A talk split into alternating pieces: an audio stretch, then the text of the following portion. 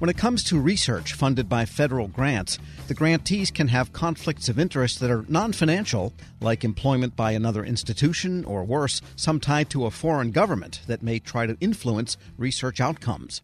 After looking at the policies for agencies representing 90% of federal research and development grants, the Government Accountability Office has a few recommendations. For highlights, we turn to the GAO's Director of Science, Technology Assessment, and Analytics, Candace Wright. Ms. Wright, good to have you back. Thanks for having me again, Tom. And first of all, let's talk about the agencies you looked at. These give out billions of dollars in grants every year, correct? Certainly. We looked at the five largest grant making agencies, which includes the Departments of Defense and Energy, as well as the National Science Foundation, National Institutes of Health, as well as NASA. And they all have some way of getting grantees to certify that they have no financial conflicts of interest. Is that correct? Generally speaking, there has been greater emphasis over the years on looking at financial conflicts. However, given you know recent developments with law enforcement and intelligence agencies warning about certain risks to research security, there's a greater need to look not just at financial conflicts but also non-financial conflicts. And so what we found in our work is that NSF, NIH, and NASA all have agency-wide policies for addressing financial conflicts of interest, but where we didn't see as much emphasis is in their policies is on defining what are non-financial conflicts of interest, and so that led to our recommendation. In addition, we also found that DoD and Department of Energy did not have agency-wide conflict of interest policies. There were certainly some components within those agencies that had policies, but again, it wasn't something at the agency level, which we think is really important to ensure that there's uniformity and consistency across the agencies. That's a good point because if you're talking about the Defense Department or energy, they have so many channels and so many grant making bureaus and agencies that often the left hand may not know how the right hand does it. Right, and it also creates confusion for the researchers who are receiving grants, you know, and might have different processes and requirements that they have to follow, you know, within just one agency, let alone across the various agencies that they may be, um, you know, getting grant funding from. And with respect to financial conflict of interest, which they are better at getting at, what forms does that take in general? What forms could it take?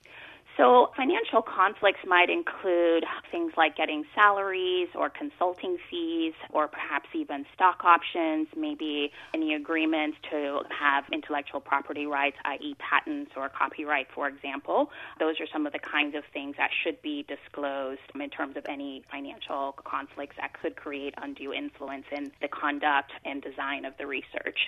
In other words, if I'm looking at something in the car industry and I have Ford, GM, and Toyota stock in large quantity, that would be a financial conflict of interest. Potentially. I would just also add that it's important to note that simply having these financial benefits may not in and of itself be something nefarious, right? Or it may not in and of itself be, you know, a bad thing, but it's important to disclose that so that folks who are reviewing these grants can have the information they need to determine if there are potential concerns and potential risks and then, you know, have a, um, be able to put a plan in place to mitigate against those risks. In other words, the uh, sunshine aspect of it.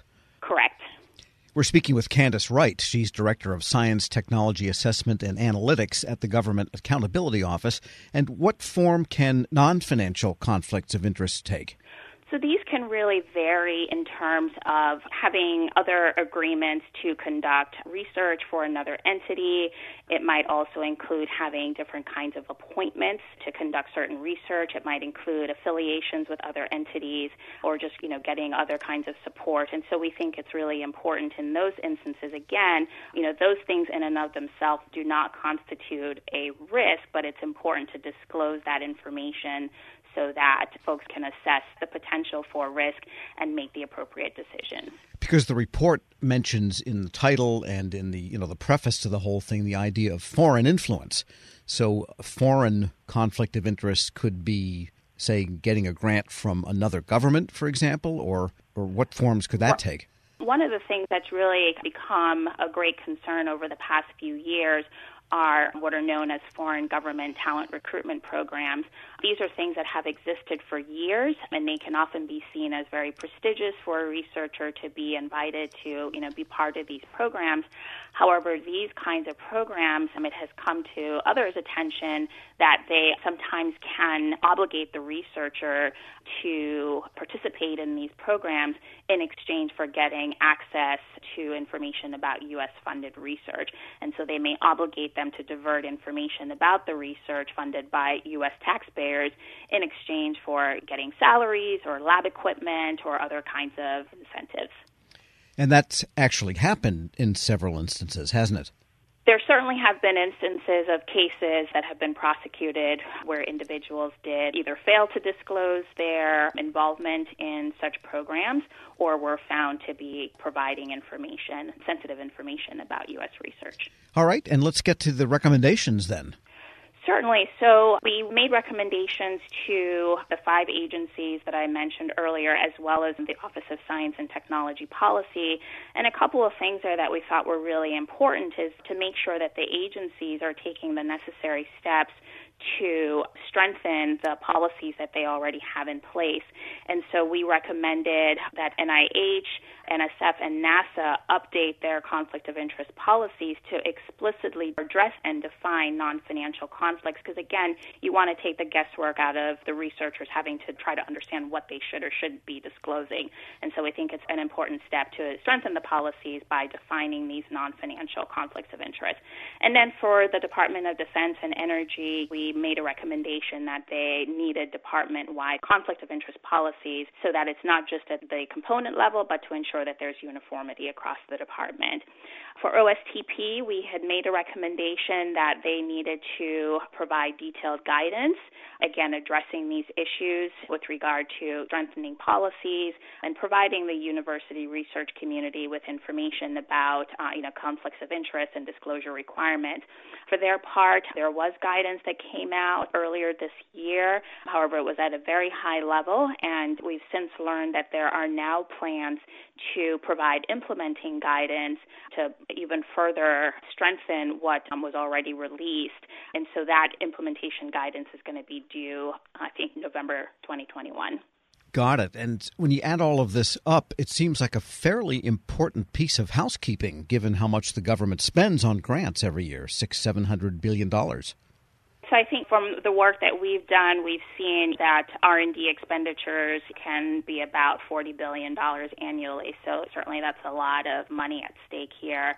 And it's really important to ensure that, given these risks, while there's a desire to ensure that there's open science, because science often progresses through scientists sharing information, collaborating, however, there are certainly these risks. And so we think, you know, taking some of these steps to more clearly articulate for the research community what the nature of the threats are, what the extent of the threats are, and then strengthening the tools that can be used to help address and or mitigate these challenges.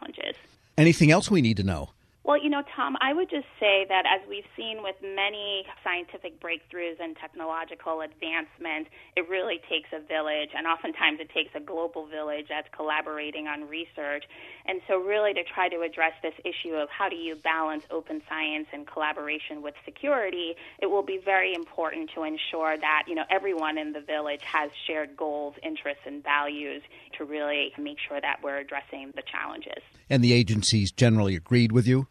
Yes, the agencies did concur, and we understand that they are taking various steps to address the recommendations. They have not yet been fully addressed, and so we'll continue to monitor to see where they are in addressing the recommendations. Candace Wright is Director of Science, Technology Assessment, and Analytics at the Government Accountability Office. Thanks so much for joining me.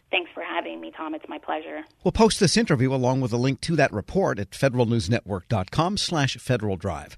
Hear the Federal Drive on demand. Subscribe at Apple Podcasts or wherever you get your shows.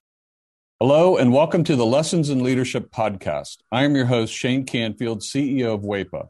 Today, I'm thrilled to be joined by Vice Admiral Cutler Dawson. Cutler has had an incredible career serving our country for 35 years in the Navy, where he attained the rank of Vice Admiral.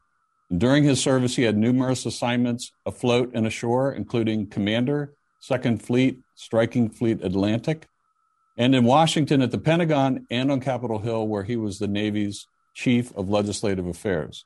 Immediately following his retirement from active duty in 2004, he became the president and CEO of Navy Federal Credit Union, the world's largest credit union, where he served for 14 years. Under his leadership, Navy Federal grew from 2 million to 8 million members. Phenomenal. Cutler, welcome and thanks for joining me. Thank you, Shane. You've had a fascinating career across both military and the private sector. Can you tell us a little bit more about your background and your professional journey? Well, I started out at the Naval Academy where I graduated in 1970, and then, as you mentioned, spent 35 years in the Navy um, with uh, six actual actual uh, afloat commands. Uh, the first one was when I was 27 years old. Uh, I didn't know enough to be scared of anything, and it was uh, probably one of the highlights of my career. Um, and then after I retired after 35 years, I went to uh, work at Navy Federal Credit Union as the CEO, where I spent my next 14 years.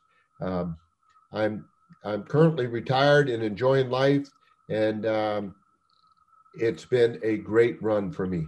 How would you describe your leadership style, and how's that developed over the years?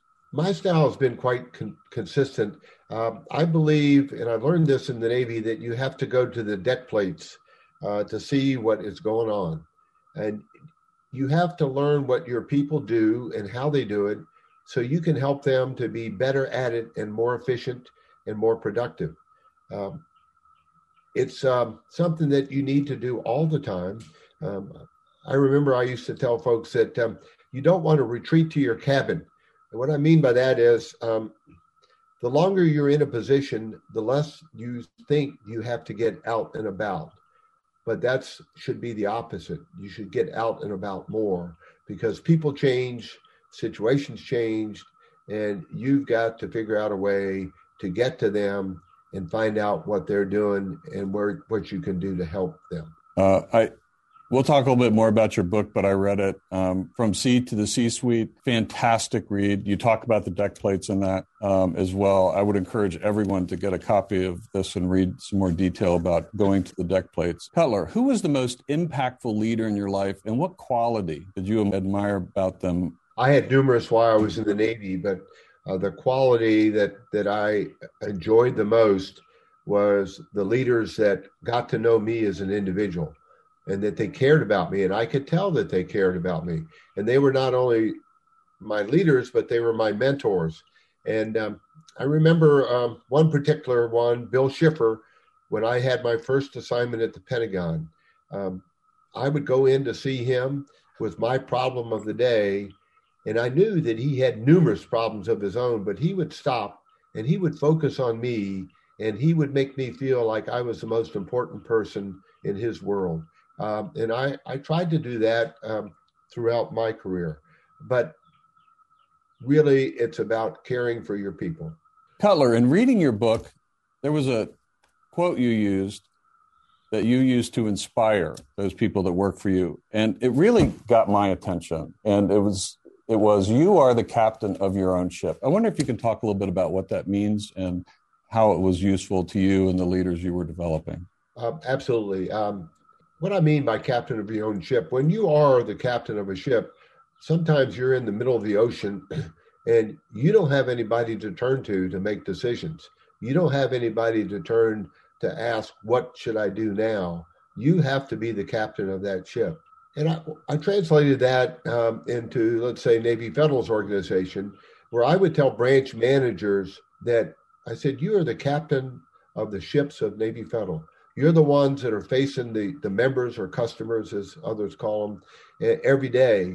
And you have to make decisions without a lot of guidance in some cases and without a lot of time. So be the captain of your own ship. Step up, uh, make decisions uh, do what you think is right, and you never can go wrong. I think that is so important. And you have to give your people a little bit of latitude to take some risk as well, because there is risk for them in doing that and risk to your organization. That's right. And, and I mentioned that I, took command of my first ship uh, with five years in the Navy, and I was 27 years old. Well, my boss had 32 years in the Navy, and um, his his guidance to me when I first met him was, Cutler, you do the right thing, and I'll back you up all the way.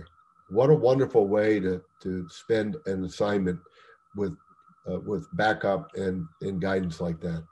What what great great advice. Uh, it's clear leadership is a topic you're passionate about. You wrote the book we mentioned before, um, from Sea to C suite. Can you tell us a little bit about that project? Yes, when I was at Navy Federal, I would tell sea stories uh, as parables to get my point across.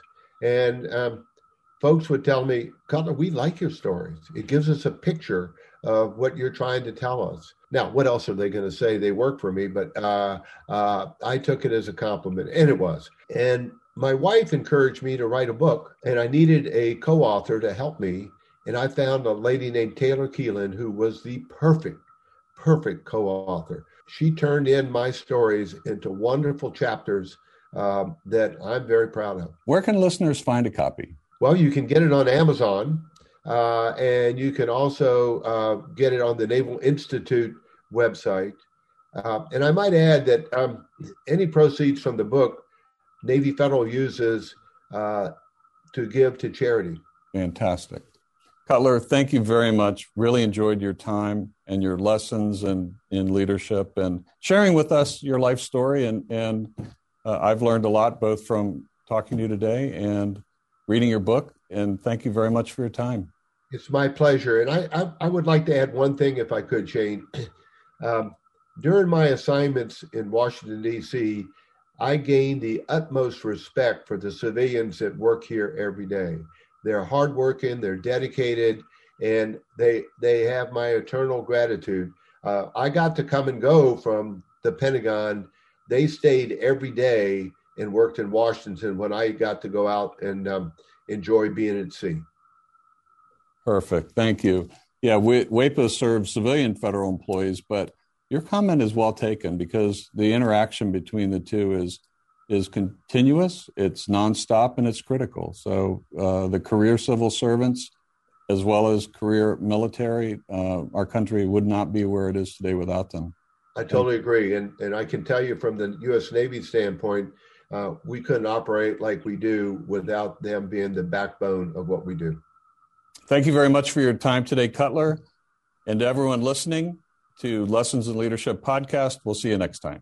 Helping your employees learn new cloud skills helps your business become more agile, more resilient, and more secure. Not helping employees learn new cloud skills causes your business to become less agile, less resilient, less secure, less innovative, less profitable, and, well, ultimately less of a business.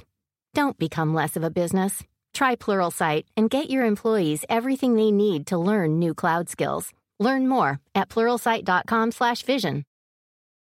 Grab a 30-day free trial of Live by Live Plus and you'll get unlimited skips, commercial-free music, and all of the podcasts and live streaming events you can handle. Visit livexlive.com slash podcast one to learn more and start your free trial.